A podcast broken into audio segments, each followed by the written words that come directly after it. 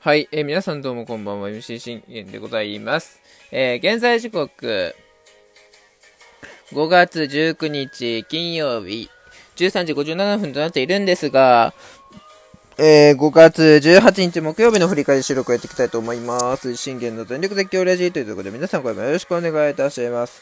えーえー、この番組はオリファン歴11年目の私信玄がオリックス試合の振り返りから、えーメジャーでのスーパースターの振り返り、えもしくは日本人4名の振り返り、もしくはドジャースの振り返り、えー、そして気になったチーム情報、もろもろなどを12分間で僕の思いの丈を語っていくラジオ番組となっております。えー、負けましたまたも完敗というところで、まああのー、言ってしまえば本当あの、切りないんですよ、悪いところが。あのー、昨日に至っては、ポジティブ要素全くなしじゃないですか。まあ、い、ね、あの、言う、よ、あのー、まあ、その中で深く言うのであれば、まあ、一つポジティブ要素を挙げるのであれば、えー、完封を阻止できたっていうことだけです。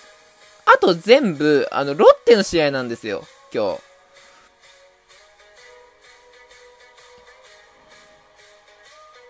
日。ね、あの、おとといはオジマーニャにね、え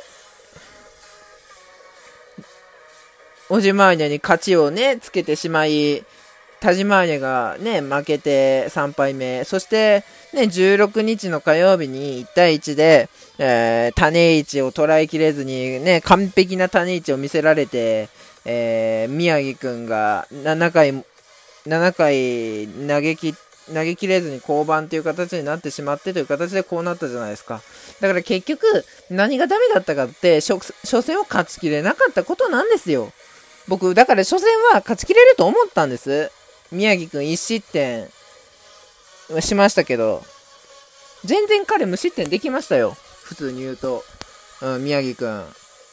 一番もう、ね、吉信も不調、田島アニャも不調。そんな中で、あの、ね、山岡君も不調、そんな中で、そして俊平太君も前回負けたと。まあまだね、いっぱいですけど、その中で、未だ負けなしな宮城君だけですよ。で、今、チーム最多勝取ってるの宮城君だけじゃないですか、4, 4勝を挙げて。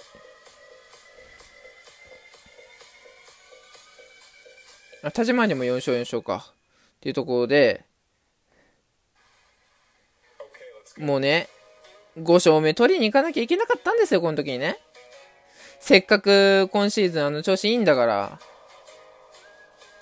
っていうところで、まあこういう展開になった結果、えー、2戦目、タジマニャで勝ちきれず、えー、そして18、ね、昨日に至ってはサチアで完敗ということで、僕だから昨日に至っては何一つ、あの、上げれないですよ。あのー、そのポイント、ポポイントというかポジティブ要素ね。うん。全くあげれないです、僕、今日。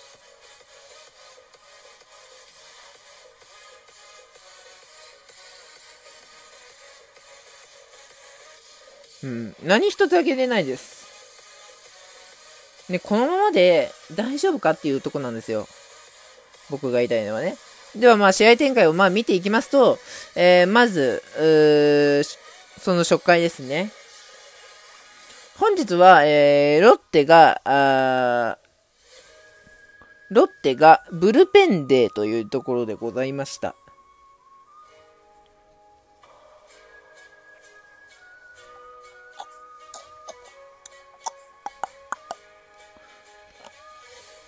本日はブルペンデーでございました。つまり、えー、そういうとこですよね。えー、ブルペンデーで、広畑くんを持ってきました、ルーキー。えー、そしてこちらはサチアというところで、そろそろもうサチアには勝ってもらわないと困るんです。2勝目ね。頑張ってあげてもらわないと困るんですよ。というところで、僕はサチアにあの期待しなかったんです。だから昨日は僕、あの、全力絶叫枠をあのやめたんです。昨日に関してはね。あの、逆に配信しちゃったら、あの、サチアが悪化するから、あの、ダメだよねってことになったんで、じゃあ一回、サチヤの時はもうつけずに行こうというところで、一回そのね、えー、つけずに行ったんですよ。えー、み、見てみるとですね、その広畑に、まず、茶野くんとギボギボッチがあアウトになり、中川くんがまあ、つなぐというとこまで、ここまでできてるじゃないですか。ね、2アウトからチャンスを生かす。こ、これができてるというところで、しっかりと森友くんが空振り三振するんですよね。帰ってきて、先日にね、おとといね、あのー、おじまーにゃからヒットを放った男が、何を今日は空振り三振してんだというところですよね。4番だろうがよっていうところですよね。はい。で、えー、こちらは、あサチヤ。えー、平沢にフォアえー、死球を許した後、えー、藤岡ショートフライのというところで、まあなんとかね、こう中村翔吾には、えー、レフトへ安打を許許すんですが、しっかりとまあね、被安打1で抑えていくというところで、まあ僕はね、あのー、サチヤだけには厳しくいくと毎回言ってるじゃないですか。あの、ね、7回無四球無失点でと言ってるんですけど、あの、僕はそういう完璧が見たいと。今年はもう選抜陣は7回無失球無失点というその完璧なね、えー、ピッチングをして、えー、中継ぎ陣につないでもらいたいなというところで完璧な、あの、僕はだからチームの勝利の完璧を求めると言ってるじゃないですか。チーム、そしてあと選抜もね、完璧な、あの、勝利を求めると。